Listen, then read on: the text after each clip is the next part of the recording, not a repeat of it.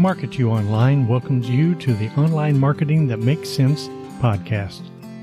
This is a weekly podcast released just in time to start off your new week. Check back Monday mornings.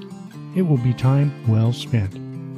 We'll be talking about any number of topics about starting a new online business, helping revive a tired online business, and even applying CPR on some nearly dead businesses.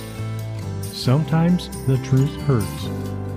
But we're all adults here, and if you want to build a business that works as hard for you as you do for it, then you're in the right place.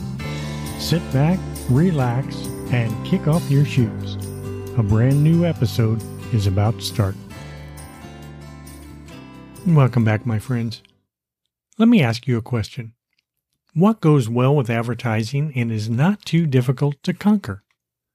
Well, logically, as soon as someone clicks on an ad, they will be funneled somewhere. So, what is the next logical step? Well, unless the ad was a Facebook lead ads, then there needs to be a way to capture interest, right? Clicking on Learn More clearly means tell me more, right? So there needs to be a way to keep the conversation flowing. And this is where my thinking and many others as well differs drastically from many other online marketers. For those other marketers, the next step is to get someone to give their name and email address so they can add it to a list. For them, anyone on their list is fair game and they will send them marketing emails forever until they buy something, unsubscribe, or die. I don't believe that is how people want to be treated. How about you? Is that how you like being rewarded for sharing your contact details? With over 300 emails a day flooding into my inbox, I can tell you that I do not appreciate the way many marketers conduct their business. And I've mentioned that quite a lot, so sorry. There are a lot of ways to be a business owner. And for just the briefest moment, let me tell you how you should run yours, or at least try to emulate those that strive for greatness. My mentors Sean and Andre recently went to San Diego, California for the Traffic and Conversion Convention, which was, as they had said, interesting. If you're not familiar with TNC, it's three days jam packed full of speakers discussing all aspects of digital marketing with a few general interest keynote presentations as well. So, one of my mentors, Sean, he said that the final speaker this year was Molly Bloom. And Molly created and ran the highest stakes poker game in the world. Movie stars, athletes, politicians, the rich and famous, and a few criminals sat at Molly's tables where hundreds of millions of dollars changed hands until the FBI arrested her and confiscated nearly $10 million. Ouch. Sean mentioned that she said something so insightful, so powerful, and so important, he wanted all of his students to hear it too, which is why I'm sharing it as well. Molly spent thousands of hours watching people play ultra high stakes poker and she observed that the best players at the table all had something in common. Each had become a student of the game.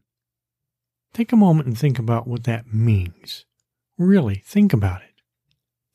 They took the game seriously. They studied it, how they played, how their opponents played, and what worked and what didn't. All while putting millions of dollars on the line. During the long flights home, Sean said that he kept thinking about that one simple idea. When he looked back on his career in digital marketing, he said he could see the same pattern. The people he had seen succeed time and time again have been students of the marketing game. They grew to understand the importance of learning, practicing, and internalizing marketing fundamentals.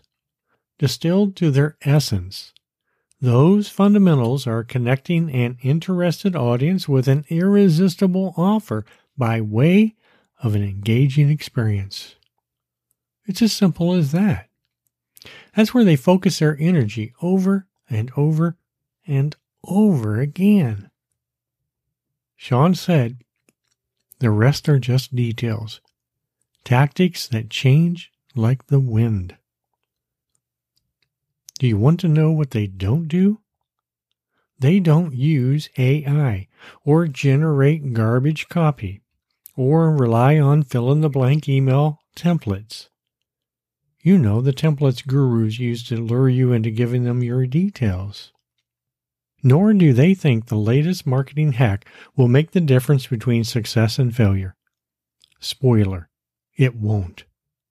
During the 21 years Sean had run his agency, he said he had worked with more than 240 clients in some of the most demanding markets in the world. He said he could count among his friends many of the best marketers in the world. Want to guess how many of those clients and friends used AI generated copy, templates, and marketing hacks? Rounded up to a whole number zero. Not one.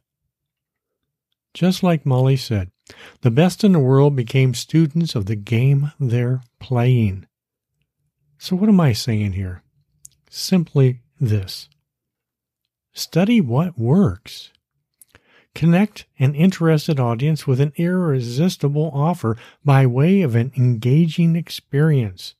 And in layman's terms, find a niche of people that need what you have because of a problem they have or a desire they want to achieve deliver to them an experience that feels like you were reading their mind or you have been there before and overcame it. Then offer them your solution. They are here, point A, and they want to be in point B. Your solution is the bridge that takes them from point A to point B. That's it the end of this podcast. Thank you for listening. I hope to see you again next week. Now, hold on a second, my friends. Before you go, I just want to remind you if you have not done so, click follow on your podcast app to not miss any new episode. This is your podcast built and produced just for you. If you don't like what you're hearing, change it. With that said, I hope you learned something new, and if you have any questions and or suggestions, you'll find a link for that in the show notes. I'll see you next week.